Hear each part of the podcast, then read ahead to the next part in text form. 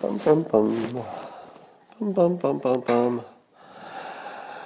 Ah, bum bum bum bum bum bum bum. Hey everybody, come on in here. Sure, some people take sick days, but I don't. If I break a leg, I go right on stage. So it doesn't matter how bad I feel, I'm here for you. Isn't that right, DJ Dr. Funk Juice? Good to see you. Always good to see you. And the rest of you. Would you like to join me in this very special version of the simultaneous sip? I think you would. Yeah. Wait, hold on, hold on. Don't go too quickly. First, make sure you have the right ingredients. You need a cup or a mug or a glass, a tankard, chalice or stein, a canteen, jug or flask, a vessel of any kind. Fill it with your favorite liquid. I like coffee. And join me now. And I'm not cornholio, and I know some of you know what that means. Join me now for the simultaneous sip. It's the unparalleled pleasure, the dopamine hit of the day, the thing that makes everything better. Go. Ah. Wait. What? Oh. That's all I needed. Now I feel great. For a moment there, I thought I was sick. No, I just didn't have enough coffee. I hope that's not happening to any of you. F- feel better now. All right, let's talk about the news. I love it when Trump fills a news cycle. Man, that that man knows how to fill a news cycle. So he's uh, he was heading off. I guess he was at the Andrews Air Force Base, and he happens to, to, to just drop this little gem that he knows the identity of Anonymous, the author of this tell all book that said bad things about his administration. Now, the thing I love about that is that maybe he knows the identity of Anonymous, maybe he doesn't, but I'll tell you what he does know suspense. the man knows suspense. And uh, the, the fact that he would just put that out there, you know, there's going to be a good surprise coming. Have you noticed all the firing and stuff that I'm doing lately? Yep, I know who Anonymous is. Now, if he doesn't know who Anonymous is, Anonymous just turned on the TV and was flipping through the channels, just sitting at home, drinking a beer or whatever Anonymous does. Might be a sock involved, I don't know. Just, just saying, we don't know. And Anonymous turns on the TV, and there's the President of the United States looking at the camera and saying, Yeah, I know who Anonymous is. Wouldn't that just ruin your whole day? Now, that's, that's the beauty of it. The beauty of it is he might know, and that would be interesting, and it would be twice as fun that he teased it and, and makes us think, oh, he knows, he knows, does he know? You know, makes us talk about it. The man knows how to put on a show. But even better if he doesn't know. if he doesn't know, Anonymous is just like uh, you know booking a flight out of the country right now. That's one of the funniest things he's ever done. All right. So I guess Trump is uh, is pardoning and granting clemency to a bunch of ne'er do wells who are uh, who probably you know, there's going to be some debate about how reasonable these were. Now, the the uh, the power that the president has for this stuff, uh, the clemency and the pardons and stuff, it's a real interesting law because I can't think of any other law uh, or constitutional right or power or anything. I can't think of any other where where we expressly say you don't have to give a good reason you know, pretty much our entire system of government is set up around the notion, well, you need to have a reason. It's okay to be wrong, but you still have to state your reasons, right? You, you got to tell us why you're doing it, and then if you get it wrong, we'll decide at the voting booth or or when we pass a law or whatever. We'll, we'll decide later. So being wrong isn't the worst thing, but you got to tell us why you're doing stuff. But you don't have to with these pardons and clemencies. You can just pick you can pick something that looks like the worst idea in the world to absolutely everybody else, do it anyway, And then the public says, ah, well, well, you do have that right.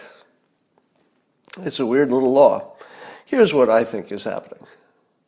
So, um, as has been already reported, some of these some of these situations have some connection to Trump or Rudy Giuliani. So they're they're the people being um, pardoned and the clemencies. They have connections to the the Trump world in some way. So that makes sense. And again, it's a weird little law. You know, if you said, should it be right that all these pardons are going to Trump, you know, related people, meaning people who know the family or know Rudy Giuliani or or they were on The Apprentice, you know, stuff like that. Is that right? Well, most people would say, "Oh, that doesn't seem fair. Let's let's adjust that." But it's the one case where it just doesn't matter. Now, I think that beyond the fact that it's servicing some allies like Rudy Giuliani, um, I think the other thing it does is it creates a context, doesn't it? Have you noticed that? I think while we're arguing in the weeds, we're going to be arguing about each of these pardons. Hey, does that, you know, Bernie Kerik guy, does, does he deserve a clemency or whatever it was? I'm confusing all the terms, but you know what I'm talking about. Um, and then we're going to talk about Blagojevich. Did he serve enough time and all that? So we're going to be talking about the details. But the bigger picture is Trump is creating a, a context for pardons, which is some of these are going to be pretty controversial. So don't be surprised. don't be surprised because there might be some more, let's say, controversial ones coming up soon. You might have a little controversy coming your way. So rather than give it to you, you know, when you're not ready for it, let's uh, let's toughen you up a little bit. How about this Blagojevich? Eh? How about Blagojevich? Blagojevich was a, a, Democrat, right? Am I right? Fact check me on that. I'm assuming he was a Democrat, but um, I, I'm not up on my Blagojevich history. And so that would be a good little context to put out there. It's like, yeah, I'm going to do some controversial ones. I believe he also did three pardons or clemencies or whatever it was, probably pardons, that were recommended by uh, Alice Johnson, the first woman that got out under the the uh, prison reform stuff. So so there are two categories. Think about this. Just think think about the the larger feel of it. You know, just rise up above the details of who got who these people were and what their crimes were, etc. And think about it. There were two classes of people. One were people who had a connection to something in the Trump you know universe and the other was uh, probably African American prisoners. I don't know the details of whoever Alice um, Johnson recommended. So think about that. The the inner circle now includes um, a collection of uh, black prisoners. So he sort of lumped, you know, people I have a connection with with Alice Johnson and, and the people she's recommending. They're somehow in your mind now, it's one category because they happened about the same time, which is kind of brilliant. Because you say, you know, what team is Trump on? You say, well, he's on the team of the people who are getting stuff, right? So, you know, Blagojevich must be on the team, but so are these prisoners who are getting out that were recommended by Alice. Seems like they're all on the same team, right? They're all in that you know, they're all on the good, the good side. So there's something kind of subtly brilliant about what this does to the context because it opens up the possibility for obviously a Flynn, Stone, and you know it's getting very close, very close to the point where he could he could flip the switch on Manafort without causing a revolution. I don't think Manafort could get pardoned without you know too big of a political reaction. I think that would be too far. But Stone and Flynn, the president could do easily. I think that there would be no problem. Now that, especially now that he's created this other context. And I love the fact that he doesn't seem to be caring too much about reelection. Right? Because you wouldn't do any of these if reelection were your primary objective. So, so it's, it's got to be some bigger play or a complete lack of worry about getting reelected. I don't know about that. All right. In other news, there's a tragic story of a, uh, a stunt woman attacked her ex husband and was shot and killed. Or was she? All right, I'll just let you think about that one. All right, uh, Tom Cotton is getting some press. Um, and of course, all of the press that Tom Cotton is getting is people taking him out of context and willingly misinterpreting what he's saying. so, what Tom Cotton is saying is that the coronavirus um, is coincidentally, or maybe not, very close to the Wuhan, you know, bioweapons center, and we can't rule out any anything as a cause. So this has turned into this is how Fox News wrote this headline. It said Senator Tom Cotton stands by startling theory on coronavirus origins. He stands by his startling theory. What startling theory? Tom Cotton said clearly, consistently, and repeatedly, we don't know where it came from, so we better keep all the possibilities open and one of them we can't rule out yet is there's there's a facility just down the road, and that would be a big coincidence. Now, is that a startling theory, or is that simply a statement of fact? We don't know where it came from. This thing hasn't been ruled out. I'm not ruling it in. I'm just saying it's not ruled out. And that turned into a startling theory? That's not even close to what he's saying. now, you could argue that it is not, um, let's say that it's not good leadership form to put that idea out there without a little more meat on the bones. I, th- I, think that would be a reasonable criticism. I don't know if I'd agree with it because I think the information's already out there. The internet been, has been bubbling with this forever. So I'm not sure in this case he's really adding any information to what's sort of bubbling around out there. But, you know, maybe you could argue that senators shouldn't put something out there without a little bit more meat. then uh, I saw Martha MacCallum push back on him in a video interview and was pointing out that the experts say there's nothing about the coronavirus, that it's DNA, there's nothing about it that suggests it's engineered. Now, some of you heard a very early report that said, hey, this thing looks engineered, it's got some parts in it that it shouldn't have. But that turned out just to be wrong. And other people have looked at it now, and there's nothing in it, just nothing that would suggest it's man made. So, does that rule out the Wuhan uh, weapons uh, research place? I would say no.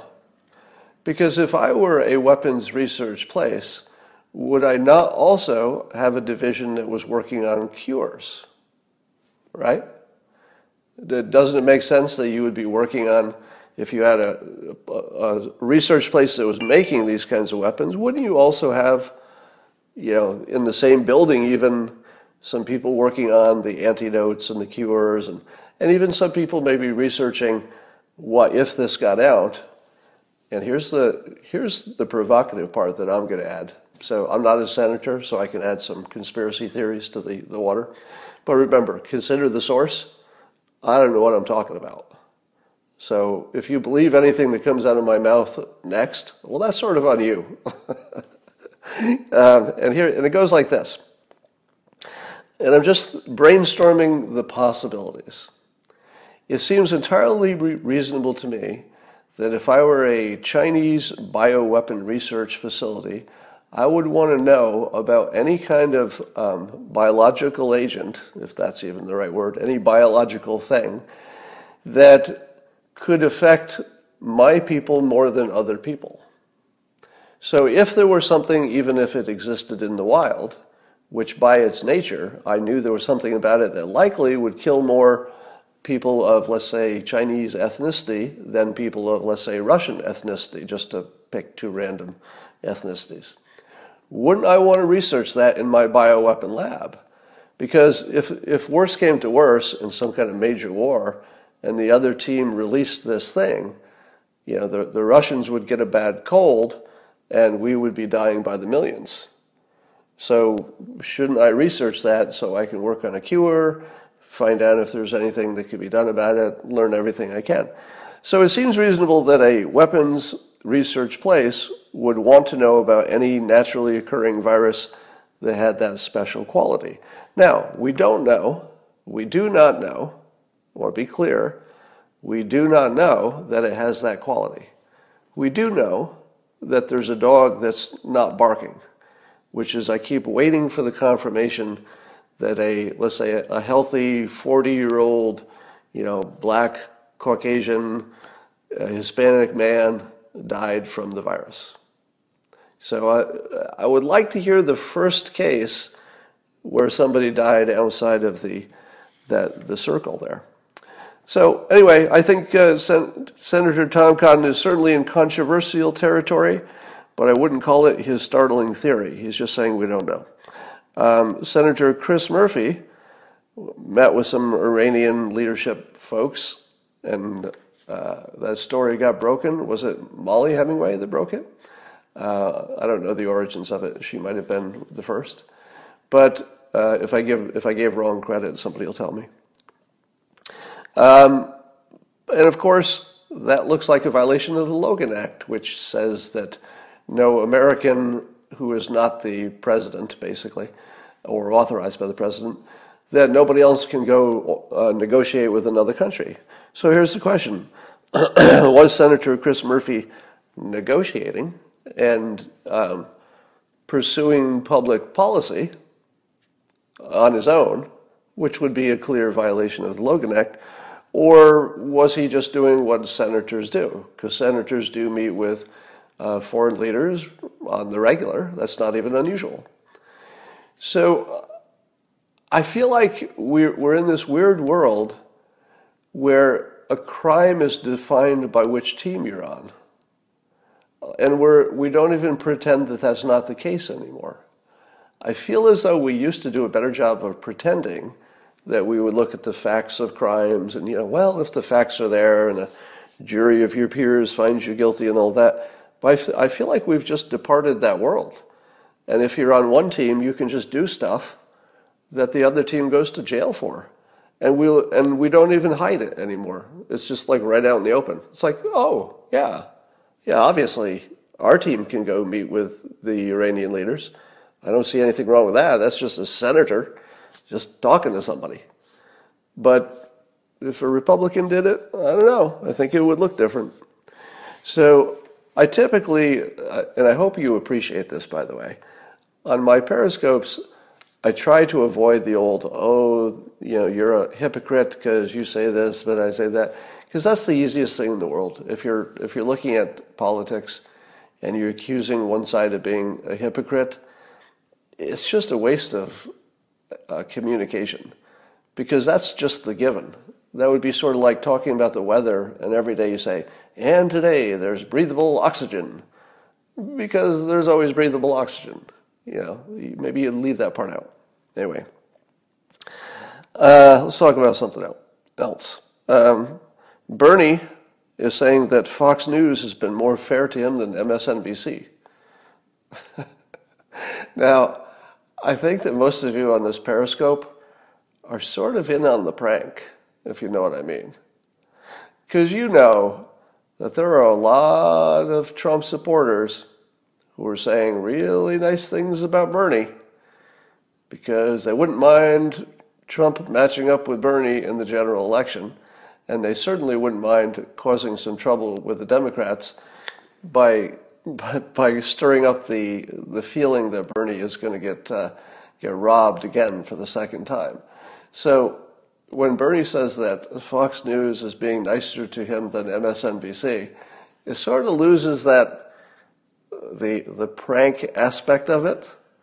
you know, you, you have to understand the prank part of it because there are an awful lot of people who are wink wink super Bernie supportive. Because um, that Bernie, he's consistent. Let me say, Bernie's authentic. And he's got, have you heard? He's got an army of supporters. They're very enthusiastic. And, and have you heard that because Trump wasn't expected to win, Therefore, logically, if another person is not expected to win, he's going to win. You get that, right? The logic of that, how that all fits together. If one person did something unexpected and he's a completely different person in a different situation, in a different year, in a different party, with all different variables. So if that person did it, logically, QED, then Bernie's going to be the next president. Makes sense to you, doesn't it? Totally, totally logical. So I think you just have to understand that I think Trump has, uh, let's say, led by example to the point where many of his followers followers kind of understand the prank without having to be told. now, I'm hearing people warn us, uh, us being people who seem to be in on the joke, warn us that, oh, be careful what you wish for. Because remember, remember the Democrats were playing the same dangerous game with Trump. They were, they were saying, yeah, why don't you, why don't you nominate Trump? That would be great. No way he's going to win. And then he won. So, you know, same thing could happen with Bernie, right? Same thing. Makes sense. Because analogies definitely predict the future, except they never do, because history doesn't repeat. That is loser think. I've got a good book for you if you need if you need to know more about loser think. Right over there, right over there in the middle of the screen. Um, so here's uh, here's the I don't know. I had some point I was coming to. Um, so we've got uh, Bernie, who's uh, who's. Uh, uh, I'll, I'll, get back to that. Um, I love the fact that Bernie is calling Bloomberg a, a racist and he's accusing him of buying the nomination. Because the longer that goes on, the more Trump is getting his uh, campaign ad written for him. Because all, all he has to do is take all the clips of Bernie saying that Bloomberg is buying the election and that he's just a billionaire buying the election and that uh, he's, a, he's a racist because of stop and frisk and just, just play that in the loop. Because if it comes from Trump, people turn it off, you know, before they hear it. If it comes from Bernie, it's going to remind all the Bernie bros who were disappointed. Here, here I'm thinking ahead and assuming that Bloomberg got the got the nomination. Um, which, by the way, it looks like that's what's going to happen. So I love the fact that Bloomberg will be so damaged by Bernie that if he gets the nomination, he's going to be limping into the general election. Um, Elizabeth Warren seems to have lost her voice, like actually some kind of laryngitis thing. And Oh my God, it's it's hard to hear her talk now. I don't know what she's going to do with the debate. By the way, is the debate tonight or is that tomorrow? What night is the debate? Tonight, right? Um, I don't know what she's going to do because she literally, you know, can't really get out sentences without hurting herself. But what a time to lose your voice. So unfortunately, it matches her drop in the polls. So her drop in the polls, and then she loses her voice, and it just looks like, you know, maybe she has another couple weeks in her, and that's it. Um, here's a uh, kill shot for Trump. Let's say Bloomberg gets the nomination, and Trump wants to create ads that uh, that target him. And you know, Trump likes to do the fun ones, not just policy stuff but you know, the things that uh, evoke their nicknames, things that are funny, etc. And I've been watching a lot of clips of Bloomberg lately, just because it's all over the news. And here's the thing I noticed: that no matter who he's with, doesn't matter what the what the person is, he looks awkward. Have you noticed that? If you see Bloomberg um, greeting somebody on stage, or or shaking hands with somebody, or just sort of pressing the flesh with the people, trying to give somebody a hug.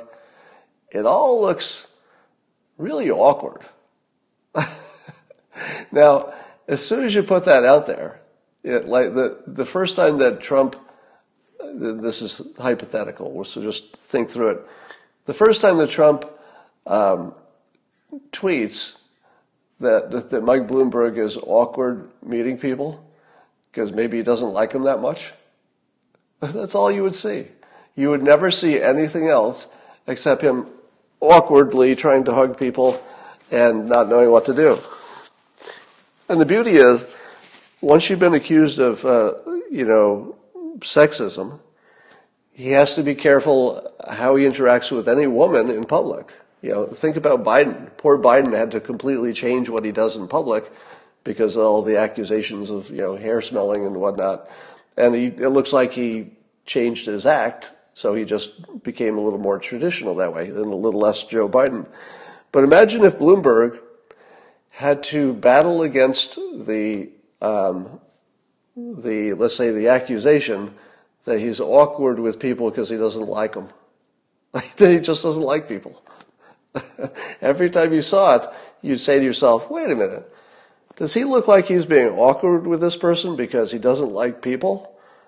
And I, I have no reason to think that anything like that is true. And by the way, I kind of like Mike Bloomberg. Like I don't, I don't have any negative thoughts about him whatsoever. But I think he'd be really uh, vulnerable to that, that idea. Um, here's uh, here's what I tweeted this just before I got on Periscope. So it's a scientific fact in the world of persuasion that people are more influenced by the risk of losing what they already have than by the opportunity that they might get something that's you know cool and good in the future. So people will fight harder, they're more motivated to keep what they already have than to get new. So if you take that as a given, then look at these three candidates, uh, Bernie, um, Bloomberg, and Trump. Let's, let's assume, I'm thinking too far ahead, but let's assume that some combination of them are in the general election. You'd, you'd be asking yourself, what are they going to take away? Now, the thing that Bernie risks taking away is your economy, right? I mean, the Bernie plan is so extreme that it actually risks your whole economy. You could lose your, at the very least, you would lose it the way it was. So all the people who thought it was good for them the way it was are going to be losing something, and it's money, and it might be the entire economy, it might be the future. So that's a lot to potentially lose. How about Bloomberg? Well, he's the whole reason he's running is he thinks Bernie would destroy the economy too. So he's not going to take away your money. And in fact, who knows? Know, he might actually do something good for the economy. He knows he knows business. But he's taking something else away. He's taking away your illusion of democracy. And it's happening right now, right in front of you. It's very important for the country to operate properly that people have the illusion of democracy. Yeah, I know it's a republic, but the way people talk about it is, is a democracy. So, uh, and if people lose the, if they lose the illusion that their vote matters and that the people control things, what happens? How does your system work if people lose trust that voting actually is a real thing that, that influences elections? And what I mean by that is that Bloomberg is so conspicuously, and I would say honestly, you know, I don't even fault him for this because it's so, it's so incredibly transparent and honest. He's pretty much saying, watch this, I'm going to buy the election. Uh, right?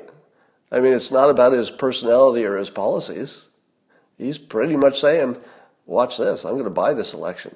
Now, he, I believe he has um, good motives.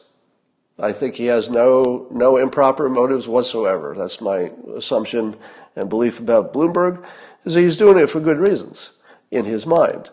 But the necessary outcome of this is that he's going to prove that democracy is a sham. Because he's going to prove that if you have enough money, you control the vote. It's not the other way around. And he's doing it right in front of us. So that's a big thing to lose. You'd be losing your sense that the Republic even exists in the way it was designed. Now, what would you lose if Trump gets uh, reelected? Your boredom? Think about it. What does Trump tell you he's going to take away?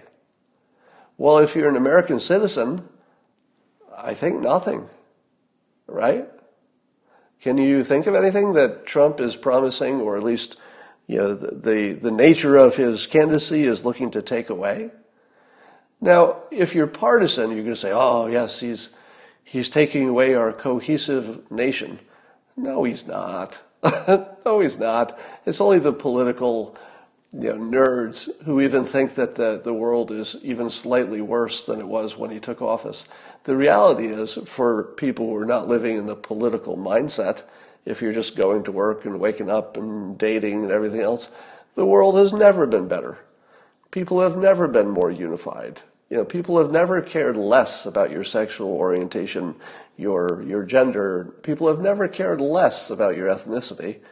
We're in the best place we've ever been. Not good enough. Keeps improving.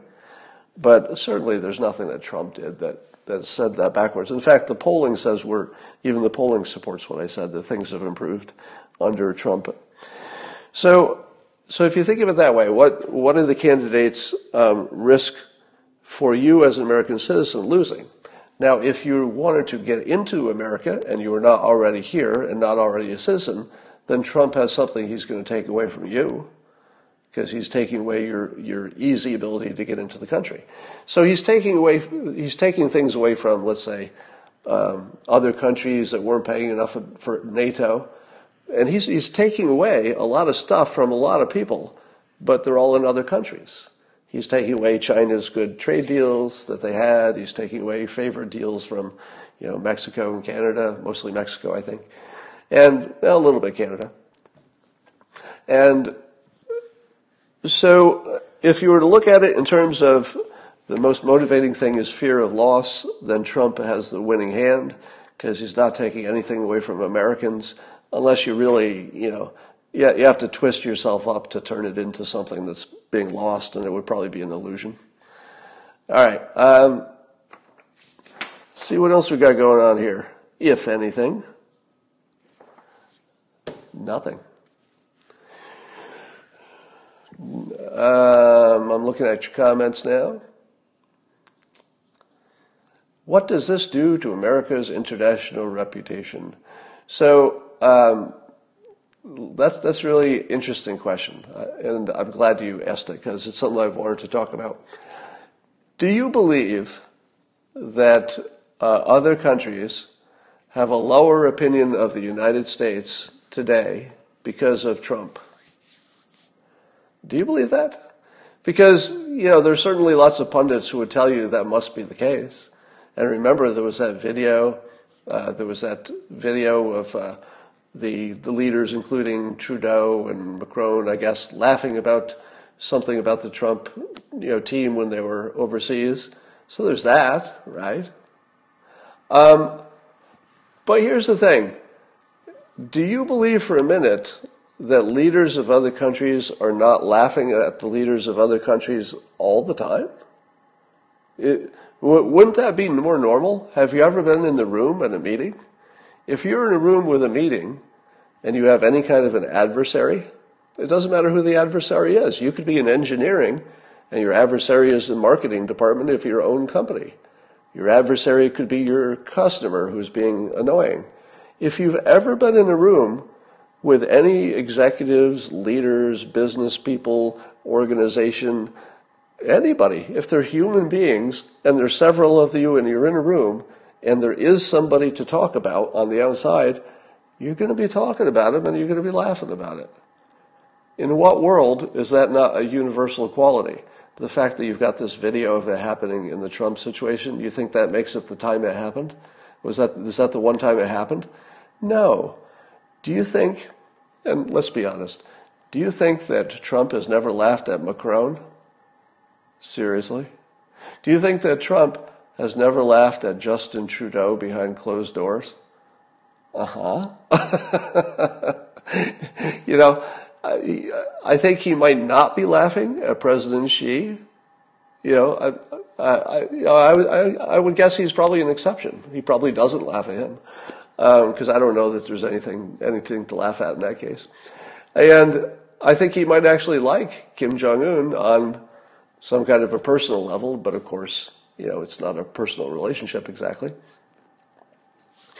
But you know that they all laugh at other leaders. So when people say we've lost our standing in the world, I say, what did we lose our standing with Mexico? Um, when they started guarding their southern border and paying for it? Was that when we lost our standing with them? Did we lose our standing with Mexico and Canada when we renegotiated the USMCA and got a better deal for ourselves? Is that when they stopped respecting us, when we got a better deal? How about when we renegotiated with China and everybody said, oh, that's going to be a big mistake, and then the, the first part got done and it looks like it's a better deal from us. Did, did everybody respect us less for pushing back against China? No. Did anybody respect us less for anything? Anything? Do you think other countries cared about the whole Ukraine BS? Do you think other countries took too seriously the Russia collusion stuff? I'm not even sure they think it's anything but funny. So, um, anyway, I don't think that that's real. I think that there are always countries laughing at other countries, and that I doubt that other countries have a serious, um, a serious complaint about the United States. There are more countries copying us than mocking us, I would say. Um, nobody trusts Trump, and his lies outweigh the truth, equals the loss of respect. Well, I feel that the one thing that Trump has going for him is that uh, the 15,000 lies or, or times that he has departed from the fact checking, don't they all fit a certain category? And don't you think that leaders have recognized that yet? Here's the category. Let me, let me give you two examples. Trump says the size of my crowd at my rally was 10 million people. Okay, that's one thing. And the other thing is, we got a bad, uh, we used to have a bad trade deal with China, and we're, we better renegotiate that, so we better try hard. So those are two statements of facts. Which ones do the leaders of other countries think they should take seriously? And which one do they believe? They believe that China has a bad situation with us and we need to fix it. That matters. Does it matter that Trump exaggerated his crowd size? No. If Trump accuses a political rival of shooting JFK, suppose he did that tomorrow, would the leaders of other countries say, oh my God, he's going crazy now?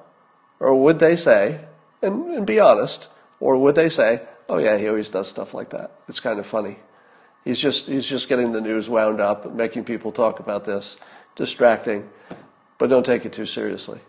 Do you think there's anybody in another country who would say, oh my God, we better launch the nukes. We better cancel our agreements with this country.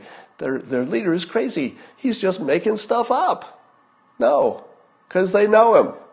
Now let's say that Trump says, if you do X, there's going to be a big price.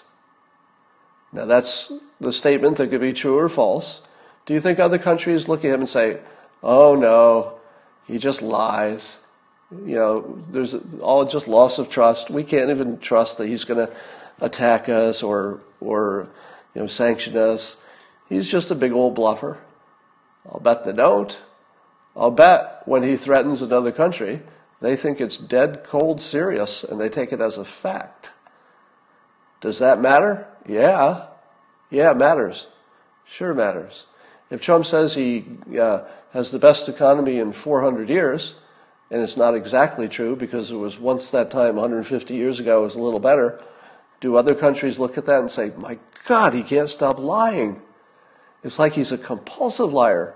Everything that comes out of the man's mouth is a lie. We'll never do a deal with him. Do they say that? Or do they say, yeah, I probably would have said the same thing? It makes them fact check that, and then they'll realize it was only one year and there was something special about it but really it has been a great economy for 150 years, and he's taking credit. Yeah, I probably would have done the same thing. Smart play.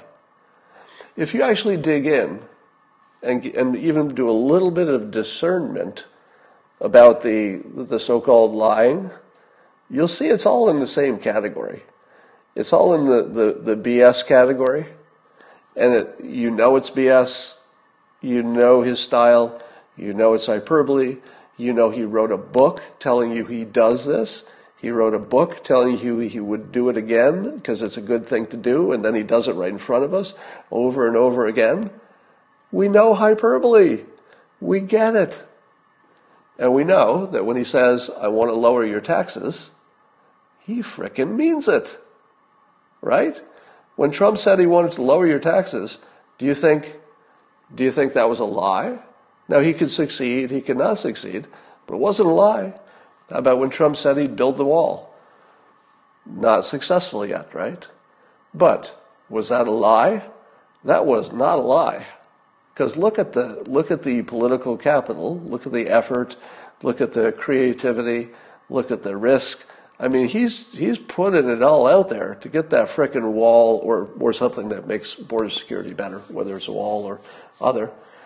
So when you look at what he promises he's going to do, he's pretty darn reliable. So when the campaign says, you know, promises made, promises kept, I think that other countries look at that and say, holy cow, that's a lot of promises made and a lot of promises kept. And when he says, um, and when he says that Bernie Sanders is actually uh, the son of an alien, uh, not an alien from Earth, but a space alien, and uh, his real his real purpose is to uh, take over the world, or anything else. I think leaders of other countries say, "Oh, that's just campaign talk. Don't take it too seriously." So, um, if you believe that other countries have less respect for the United States, I think you've bought the the mainstream news line, and I think there's no evidence for that. And in fact, all evidence suggests that they're more sophisticated than that. The leaders are, anyway, the people who make a difference, that they're more sophisticated than that, and they know the difference between things that are BS and things that are meant to be taken seriously. All right. Uh, I guess that's all I got.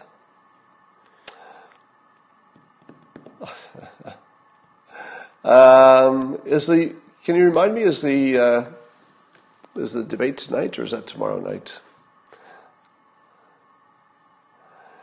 He laid down his mindset in the art of the deal. That's right. You are Dunning Kruger. We all are Dunning Kruger. That's how it works. All right, I think that's all. Somebody says, How's your stomach? Really, really bad. Yes, today was not a good day. But I will talk to you tomorrow, and it will be better. See you then.